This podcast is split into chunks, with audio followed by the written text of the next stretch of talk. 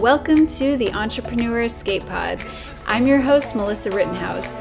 Entrepreneur Escape Pod is for anyone interested in learning about the multitude of ways to create a career for yourself outside of a traditional 9 to 5 as well as anyone who is inspired to learn from others and take action towards their goals.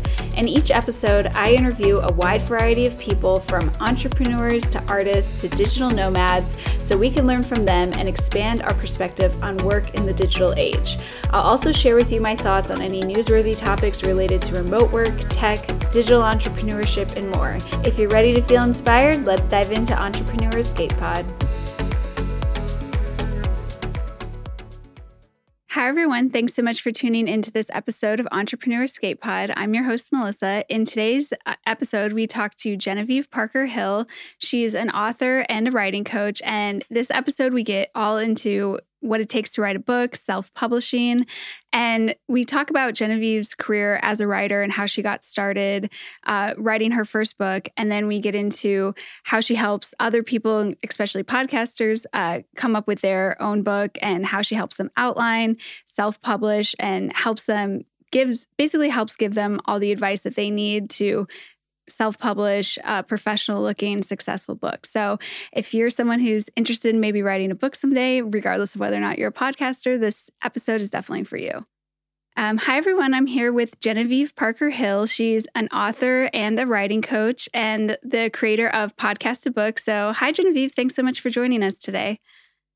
Hi, Melissa. Great to be here. Awesome. So, um, just to start, just tell us a little bit about yourself and kind of what your entrepreneurial journey has been like. Did you start as a writer, or um, tell us a little bit about your story? Yes, I started as a writer. I majored in creative writing in college in uh, at a small college in North Carolina called Meredith College, and did a bunch of writing. I moved out to Hollywood to pursue screenwriting, and uh, I ended up working in a, a school for writers, for screenwriters and producers, a, a small school uh, training program. And I loved it. And I started mentoring writers there. And I loved that. So I've got kind of two main passions the creative um, writing side, you know, just let me write whatever I feel like writing. And then the side where I really love helping people get their creative work out into the world and helping them through that transition from maybe I want to write a book or I know that I feel called to write a book or like that's one of my big goals to I wrote a book and now it's published. So that was like the that was like a very quick version. Yeah. um, maybe a couple more details are that I specifically started um, working. So I started working with like mentoring and coaching writers back in 2010.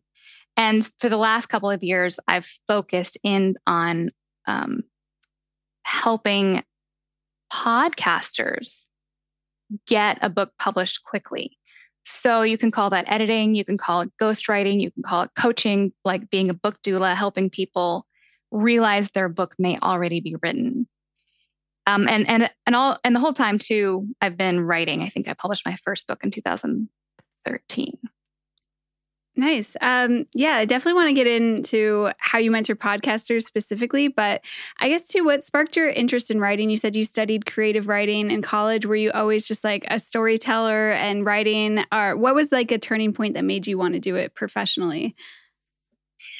I think the turning point was I, well, I think I always loved reading and I didn't necessarily think of myself as a, like, I didn't really dream of being a writer when I was a kid. I just loved reading and didn't know what I wanted to do. And when I was in college, I was freaking out like I don't I don't know what I'm I don't know what I should major in. Should I be an English major? I don't know. I, I do want to be an English major, but I don't necessarily want to write analyses of all the books, which is like mainly what English majors do. They analyze the stories and books. And I want to just create my own like stories, but it inspires me to create my own. It doesn't really inspire me to analyze um, literature. So I actually designed my own major. And then as far as turning it into um, the turning point for turning it into a career um, or into a thing that I wanted to do, um, what was the turning point there? I met a, I, I met um, a poet in college.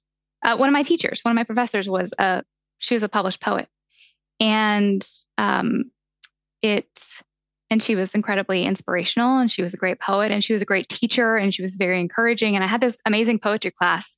And since then i've taken a lot of writing classes. I mean in college i took a lot of writing classes but i think it wasn't really the writing i think that class in particular was a turning point because she was um she was just such a good teacher who really made me enjoy like writing poetry so much and it's funny i haven't published any poetry um, since college. well, it's good that you have that like inspiration and um, kind of that drive to create. That's so cool that you created your own major too. By the way, how did you manage to do mm-hmm. that? Did you just go to the administration and kind of pitch them on it, or what was yeah. that like? Well, they had one of the reasons I went to that college. One of the reasons I attended that college was because they had a design your own major program, and I thought I might want to use that. That sounds like something I would do and it turns out I did. And yes, I had to design it and um, then defend it. And fortunately, and I, I was not ready to defend the major, but fortunately, I had some a couple of mentors, uh, professors who were mentors who helped me defend it, and um, and they passed. They let me do it. Nice. I, I can see how that's like a good practice for like pitching yourself in a way because you kind of have to defend the project that you're trying to pitch. So, kind of yes. in a way, I can see how that's like uh, just that um, aspect in general is is good practice for someone who's creative. It was such good practice, and I didn't look at it like that at all, and I should have. So it was a teaching moment of like, oh, I when I'm going to do weird things in the future because I was homeschooled, so I was always doing weird self-designed things, and I realized, oh when I do weird self designed things in the future, I'm going to have to explain it and defend it. And it taught me a lot about that. Nice. Oh, that's really cool that um, you're homeschooled too. I feel like, um, yeah, more and more I'm just like, I think about homeschool. I'm like, wow, that's so cool. It's like, um, because I don't know, it, it, like you you were just saying, it's like very unique and like you can kind of I don't know. I think it's allows you to have some more like creative freedom than maybe like a traditional public school education would. Definitely. Oh, definitely. Yeah. Nice. And then um, tell us a little bit about your experience of writing your first book. What what was that like and what did you learn from that experience that like stands out to you the most from specifically that first one because you coach people through that process but at one point I'm sure like you were the one going through the process of I think I have a book in me and than actually getting to the finished product? Yes. Oh, that's such a good question because it was very surprising for me how I wrote my first book. It was almost by accident. And when I say almost by accident, I mean that it wasn't for me. And I think that's a really good way to approach it now in hindsight, because I wrote it quickly. I wrote it for someone else. I wrote it out of love for my grandmother. And who has passed away now. And so she so she had a problem which was that she couldn't get rid of stuff. She was she just her house was full. She always kept it really well like cleaned and organized, but it was just packed full of her her things, her memories, her photos.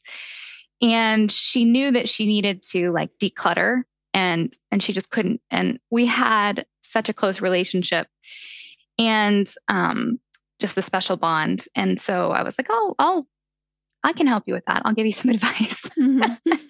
and because I also have that problem, it's also really hard for me to let go of stuff. I'm a natural collector. So I wrote this book that I eventually titled Minimalist Living. My, the first title was, I think I called it um, Decluttering for Grandparents or Minimalism for Grandparents can't even remember because it's been retitled for a long time.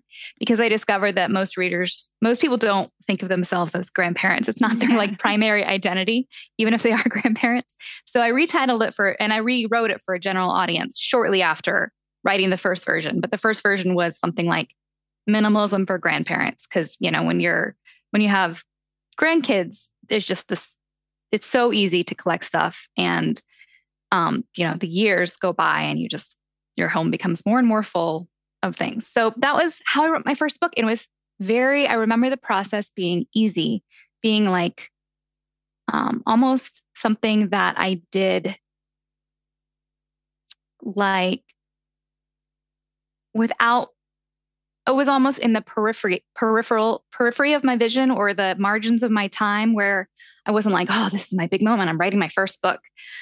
It was just like, oh, I'm just I'm just writing this little thing that turned into a book. And I don't know what I'll do with it. Nice. It's my sent it to my Grammy. it didn't help her. I don't think she even read it, but oh, really? a lot of people. I was like, oh, I, because when you were describing it, I was thinking like, oh, you're writing it like kind of as an instruction manual for her or something for her to read, and then it, you realize there's a broader audience. But it was, I guess, kind of maybe the opposite. But um, yeah, I know the minimalist thing is interesting because like I was watching a little bit of that show, like tidying up with Marie Kondo, because like um, and I realized too, like, I don't really think I, I'm like a collector, but she was saying how there's like different phases and like papers, like people have a hard time cleaning out their office and throwing away papers. And I'm like, oh, that's me. Even though I don't really have like a problem with like things, I'm like, that's like the yes. only one, the only thing. but well, you're not alone. A lot of people have problems with papers because you never know what when you might need it. And it's so small. It's just a paper. yeah, exactly.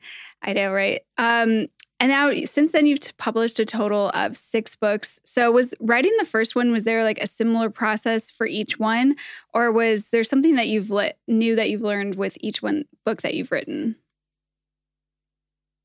Well, after the first one, I uh, I learned that I would say the process was similar because um, I learned about outlining, which is really important for most writers and the importance of writing a book for um, i would say to help someone or to like with an audience in mind or with with even one specific i think writing with one specific person in mind um, is really really helpful.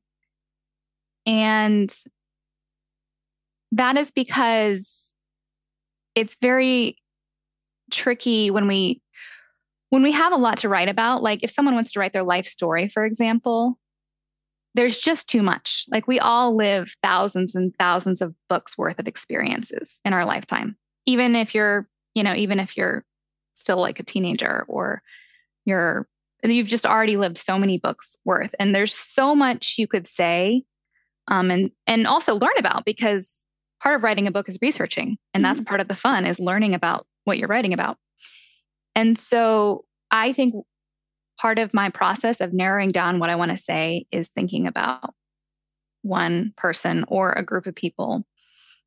And if it's nonfiction, it's usually solving a problem for them. Yeah, nice. And then um would what would you say for like fiction? Is it mostly just like trying to find the audience that you think would enjoy that type of fiction? For fiction, it's it's and I've mostly written, well, actually, I've written, um, I've written mostly nonfiction. I have, I do have this fiction. I have a novel that I'm working on. So with fiction, yeah, it's it's not about helping people. It's about um, telling a story that you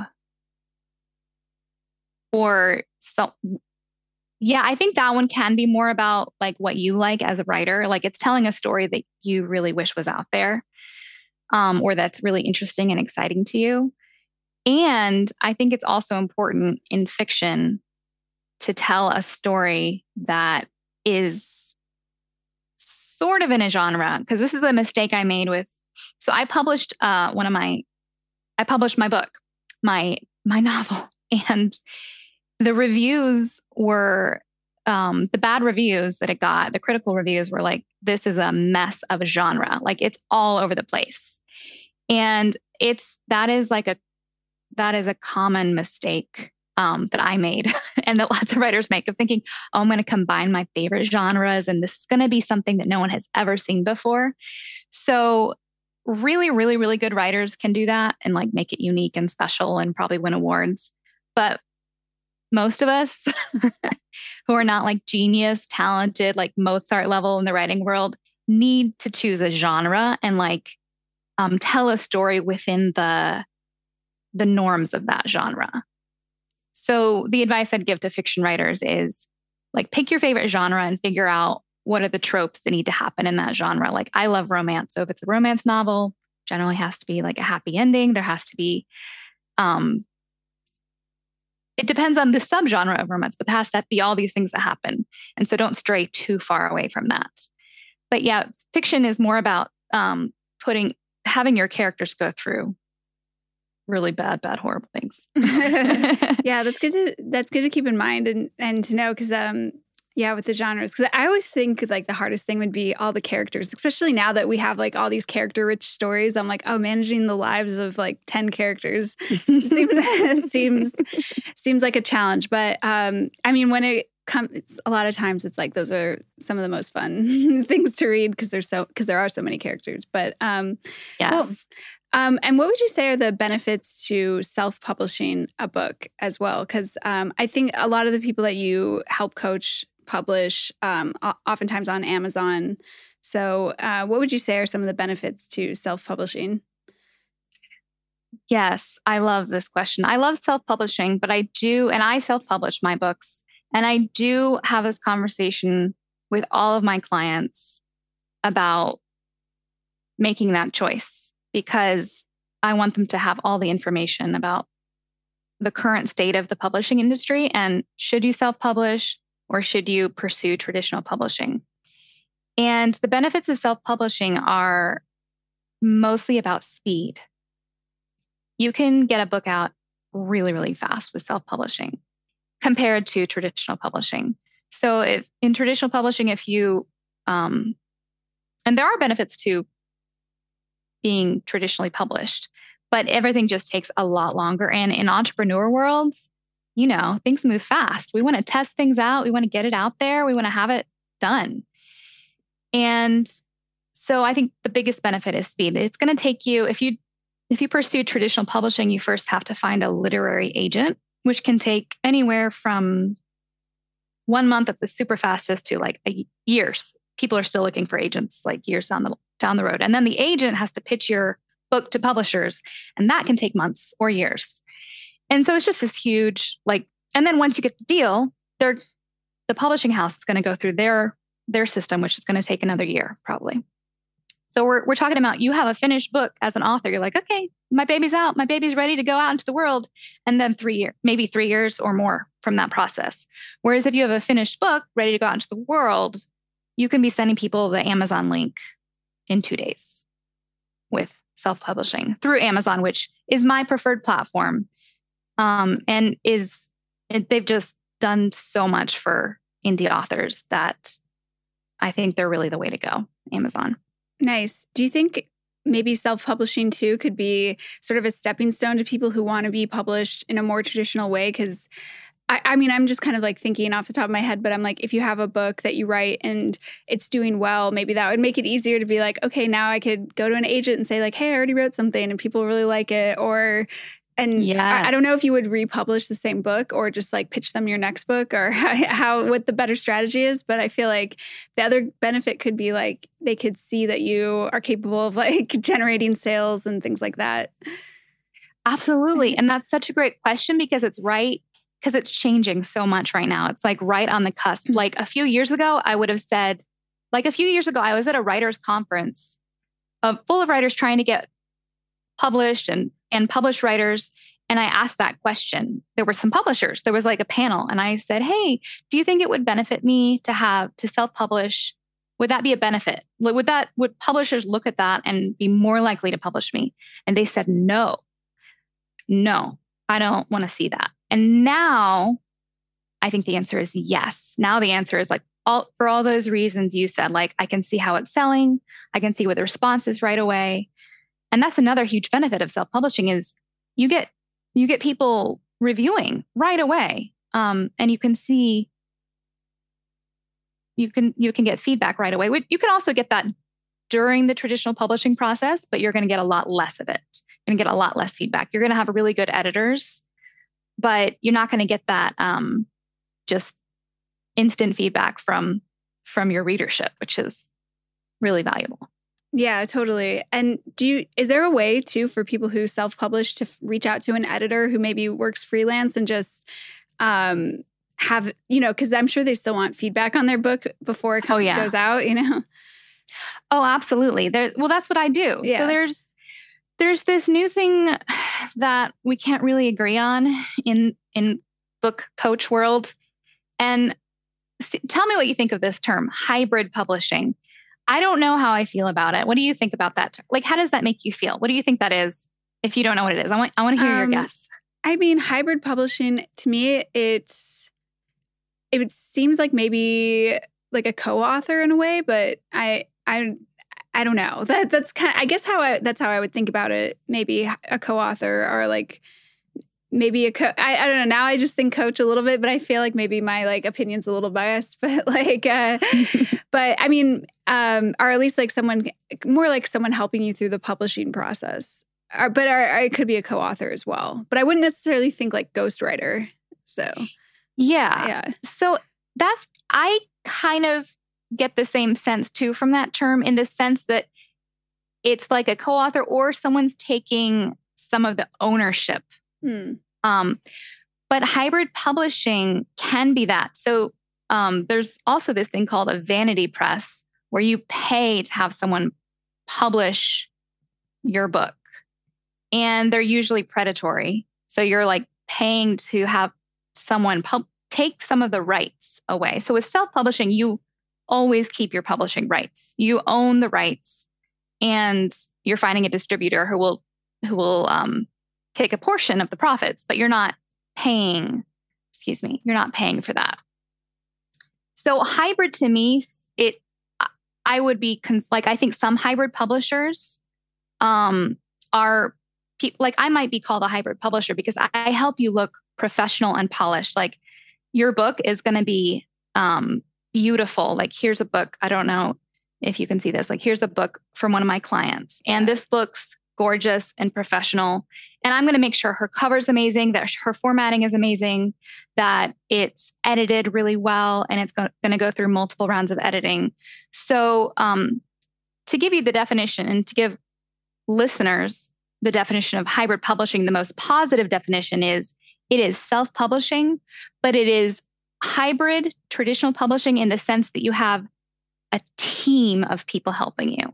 And so that's what I do as a book coach with podcast to book is I help pe- I help people. I become their team and people on my team come in and we help make your book amazing so that it's you really can't tell the difference between a self-published book and a book published by say Random House.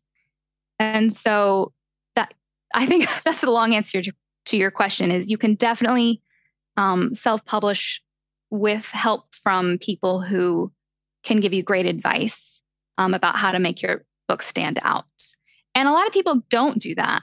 And so their book ends up looking unprofessional. Um, and and I really want to help people stand out and get their book um, looking as good as it can and reading as good as it can so that it can be a, an Amazon bestseller.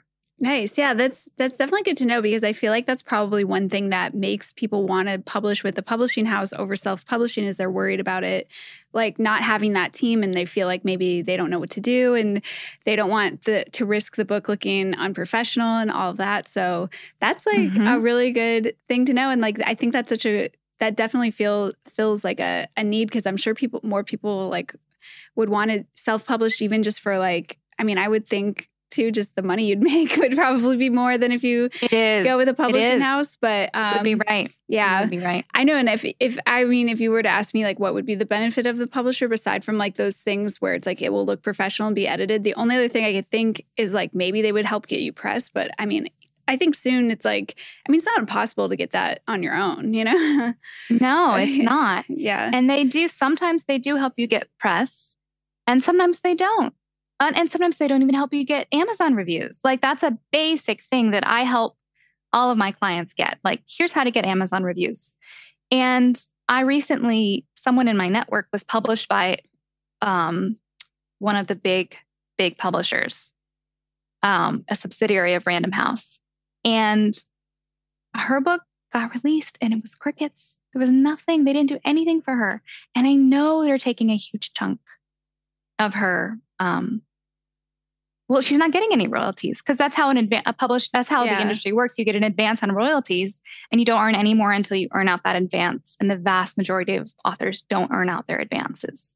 So, so you're not going to, I mean, you'll, maybe she got, let's say, a $10,000 advance, but she probably won't see anything else. And because her book went on Amazon to crickets to no reviews, there was literally no reviews on the, within the three days of launching to Amazon. Mm-hmm. She's not to, she's not going to sell because Amazon is the largest bookseller. So that's just an example. That's a cautionary tale for listeners who might be considering going with a traditional publisher. On the other hand, they can totally help and be, you know, it can, you can have an amazing team of seasoned professionals helping you look good and get you press. But generally, only if you're a celebrity or you have a huge social media following. And if you have those things, you might as well self publish because you are going to make more money. But I do think they can help you get even more reach if you're trying to reach even more people. So if you already have a huge following, I would say 200,000 or more followers or email people on your email list, it might be worth trying to get a publishing deal to go even bigger. So there's a level where it's still, I think it's still worth it.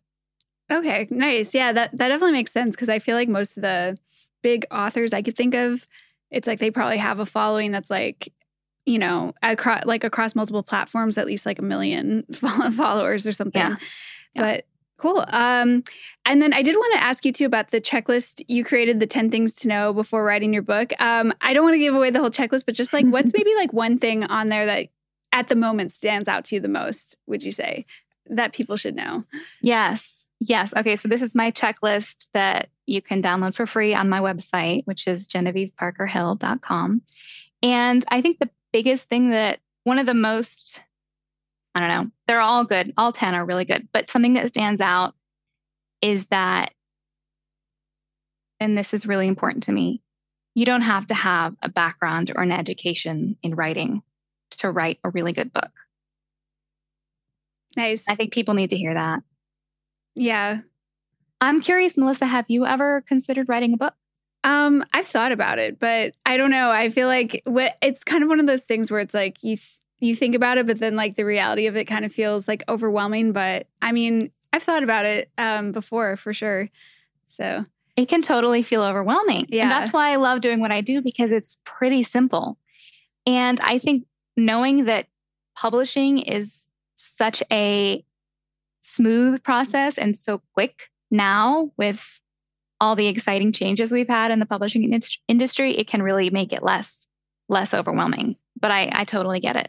But I think, yeah, I bet you have I bet you have some cool stories and some inspiring things to tell people after all your interviews and all that you've learned. Oh yeah. Yeah. I, I definitely think there's some maybe like big idea things where I'm like, oh, this maybe one day I could write a book on this. But um, I mean, big ideas just in like the idea could go in so many different directions. But like, uh, the well, okay, actually, kind of this kind of goes in with uh, one thing you mentioned with your pro- process with working with podcasters is I think one of the things that makes me think like, okay, it's probably like more work than just like there's a lot that goes into the idea and to from the idea to execution because like I've never really written anything more than like a blog post, which I mean, I've written like papers in school, but I mean, just like more creatively, it's like most things I write are like maybe like one or two pages instead of think like, oh, wow, I have to like fill a whole book.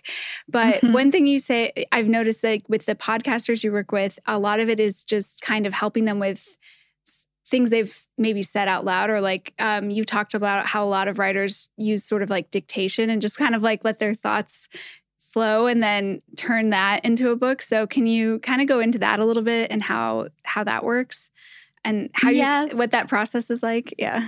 Yes, I can barely contain myself because this is this is to me the most exciting easy way to write a book. And it's not easy, but no one could no one could say it's like easy because it's still writing a book, but to me it's the most simple way to write a book, which is that many writers use dictation just like you said. So, and readers love a book that has a conversational tone. And in fact, if you're writing a nonfiction book, I don't, this probably does work for fiction. I haven't tested it on fiction, but I'm talking about, for right now, I'm talking about this method for nonfiction books. Like if you're a coach and you're writing a book, um, or you have advice to give and you're writing a book. And so this method I'm using is I take solo episodes So, where the podcaster is just talking into the microphone and recording themselves. And generally, one of those can be one chapter. And so, maybe you need 10 chapters in a book. So, if you have 10 solo episodes, that's a book right there.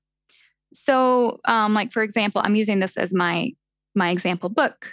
Um, this is Ruth Poundwhite's book. My client, she has a podcast, mm-hmm. and I'm a big fan of her podcast. It's called Quietly Ambitious, and it's also the title of her book. And I said, you, You've already written your book. And this was on her three year, someday maybe. I, I, I, I want to write a book. I will write a book within three years.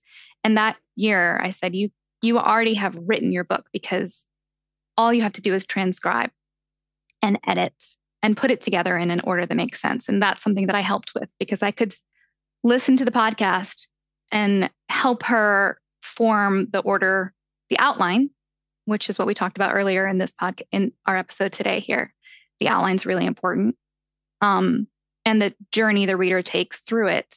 And then we just put it together and edited it. And it's a beautiful book. And the thing about writing, the thing about writing this way using dictation is it comes out um, at a level that is really clear. Um, you've probably seen the research about emails, like people are more likely to respond to emails that are written at a certain grade level. Mm-hmm. And the truth is, big, beautiful, helpful, world changing ideas can be communicated in fairly simple conversational language, like you're talking to a friend or you're talking to a client or you're talking to your coach. And that is, in my opinion, and in many readers' opinion, the best way to present your ideas and communicate in a book. It doesn't have to be flowery, it doesn't have to be written at a PhD level. And you could, I'm sure that many people who want to write a book could write at that level, but writing at the level where it's more of a conversation is actually the most helpful to our ideal reader in many cases. Nice. Yeah, I love that because it definitely makes the process feel a lot less overwhelming when you think, like, oh, okay, I basically can just go through my favorite podcast episodes, get my my chapters. Um, would you say that works as well with like an interview style podcast? How would you do it differently with someone who, like, someone like, well, my podcast is, I do some solo episodes, but it's mostly interviews. Um, would you recommend transcribing the interview or maybe like me just giving a summary and like going from there? How would that work? Yeah. Well, first of all, it's been done before and it's been done successfully. And there's a couple different ways it could work. I'm thinking of Tim Ferriss's book, Tool of Titans. Have you heard of? I've heard Tim of it. Ferriss? Yeah, I've read uh, the Four Hour Work Week, but I I've, yes. I've heard of that book, but I haven't read it. That, yeah, it's something he wrote after the Four Hour Work Week, and I read it, and immediately, uh, I was like, oh. This is a podcast to book book. he just took his podcast because he has a podcast. And he interviews people, and he called. He just each chapter was an interview. And so the way he did it, I think he describes in the book, was that he got permission from each guest, said, I want to write a book. I want to give you a chapter. It's going to be based on this episode. And he, is there anything you want to change? Do I have your consent? And permission, I think they signed signed um, you know, the legalities of it. And most of them were probably happy to be in the book because it's great publicity for them and they get, you know, their expertise shared on his platform.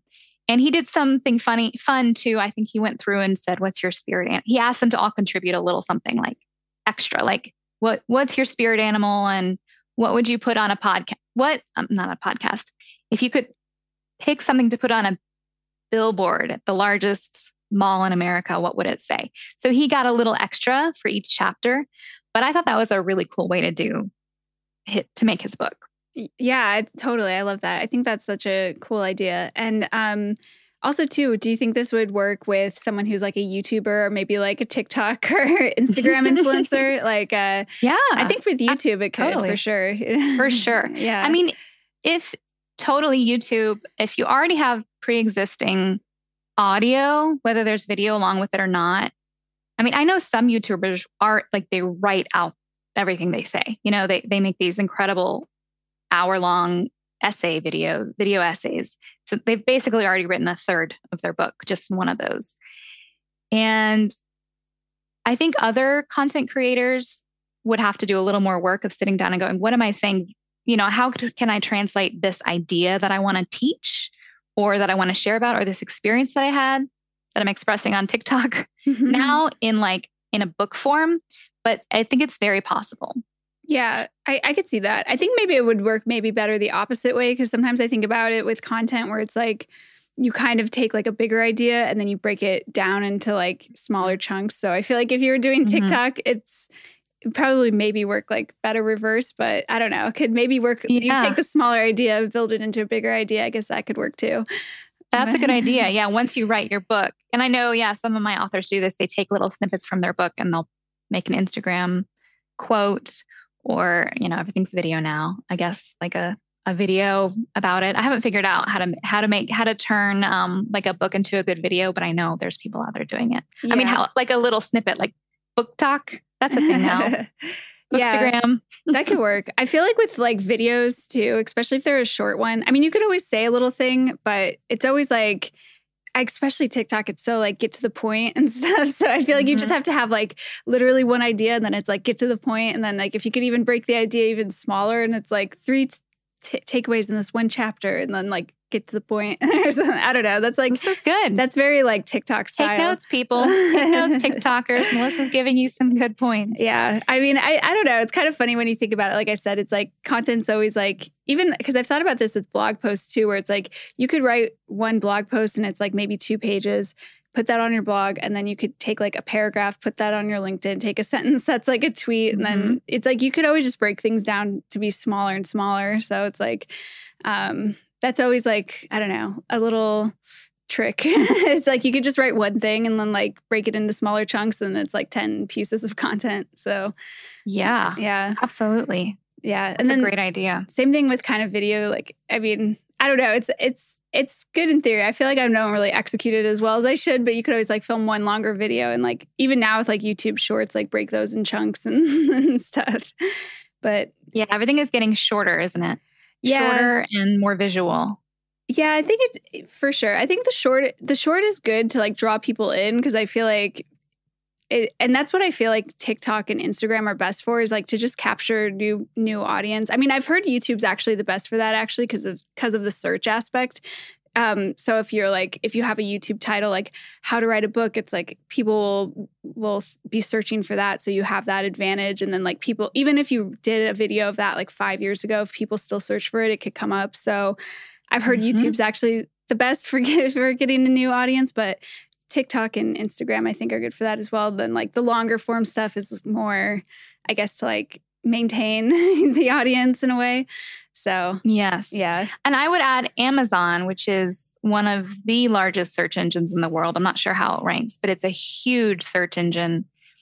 And I would say, um, like having a book on Amazon is a huge way. I mean, that's one of the main benefits, I think, of publishing a book if you have if you're trying to grow an audience and a business and a platform is just it's like it's not only something that people just can look for and find you know because they're looking for i don't know like say they're looking for how to start a business that you know so i can escape my nine to five and they see that book you know they're they find it um they never they've never heard of you before and they go to your website and suddenly they're they're a fan or they're a client. Um and it can be, can be five years old. I mean, I still have people finding my book that was published in 2013. And it's, oh my gosh, I don't, I don't even want to do the math on that. Is it almost 10 years? No. Oh, oh gosh, yeah, I know. Years. God, that's like crazy to think about. and so it's, and then two, they're paying for it usually. You can list it for, there's ways to list it for free, but then it's, it's still, it's passive income. It's, you know, it's the just ongoing evergreen passive income. And Amazon does a lot of the like like YouTube, they offer it to people. You yeah. know, they have their algorithms. Recommend things and stuff. Yes, they recommend things. Nice. And then um, one other thing too, I wanted to touch on, um, kind of in addition to podcasters, um, you also work with people who do have like nine to five jobs as well. Because um, so, what are some of the way unconventional ways that people f- to can grow an audience with a book, uh, even in the, their nine to five job? Well, yeah, whether or not they, whatever their job is, um, you probably figured out that I'm a big fan of writing and publishing a book. Yeah. I I just I hear people's stories um and I just want them to put it all together in a book and and write it. And so it's very it's still even though Amazon has had their self-publishing and print on demand platform available, I would say it's still very unconventional to use it and they're adding things all the time. I mean, we're in this just very exciting time where technology is allowing people to get a product out there so fast. I mean, there's, we can talk about all the ways you can grow an audience and make money online. And there's always going to be pros and cons to all of them. But getting an information product on Amazon is um, no matter what field you're in, getting a book that's that that suits or fits um, or that's just appeals to the kind of people that you're trying to appeal to is only going to be helpful. Um, and I think as far as unconventional, they're just they're just always adding things. They've just they've just added um, print on demand hardcover, which we haven't had, which Amazon has not offered, and I haven't even tried it myself. But um, I really want to. Like, I just I have a friend who runs this nonprofit program that helps refugees, and it, she does it really unconventionally. She has a restaurant and she has rotating chefs from the um, immigrant and refugee community cooking foods from their um, from their country of origin. And I was like, you've got to get a book out. You, we can do hardcover, full color now. We can do a glossy, beautiful recipe book that can look amazing on someone's um, coffee table. Like we can do that now. We can get that out for purchase now with all proceeds to to go to your nonprofit. Like let's do it. yeah. And so it's just there's just it's an exciting world. Like let's get published. Let's get out there. Yeah, totally. I feel like, um, yeah, like I always say too, I feel like a lot of the barriers to entry are kind of coming down for people. And that's like one of the great things about technology in a way is it allows for for more opportunity and for people to put themselves out there more. Yes. And it can be overwhelming. And yeah, that's why you want to work with someone like me who can who's done it before and who can say, this is these are some of the amazing creative things you can do and what ideas do you have? Because I bet there's a way to make it happen. Yeah, totally. Um, well, on that note, um, I guess I'll just leave it to you to see, see um, just to ask if you have any final thoughts or anything to share with the audience or any last bits of advice for aspiring writers.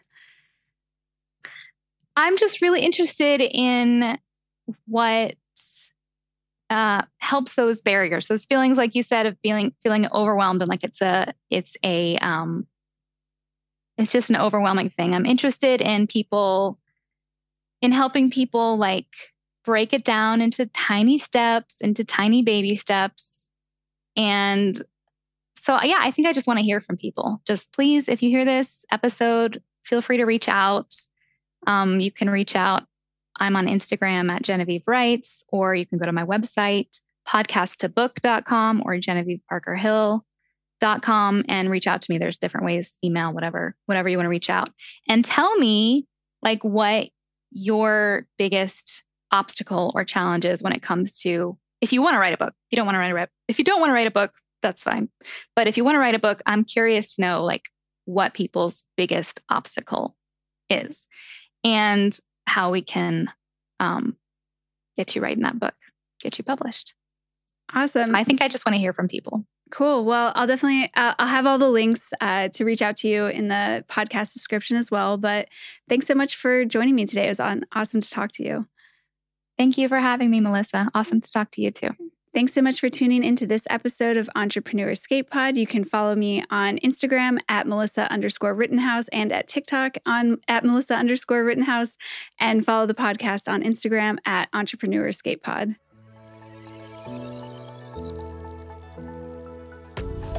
Thanks so much for tuning into this episode of Entrepreneur Escape Pod. Don't forget to check in with us next week for an all new episode. For more information on our guest, please go to the podcast description of this episode. Also, don't forget to check out clips and updates on our next guest on our Instagram at Entrepreneur Escape Pod. You can also find me on Instagram and TikTok at Melissa underscore Rittenhouse and check out my website at melissarittenhouse.co. Thanks and see you next week.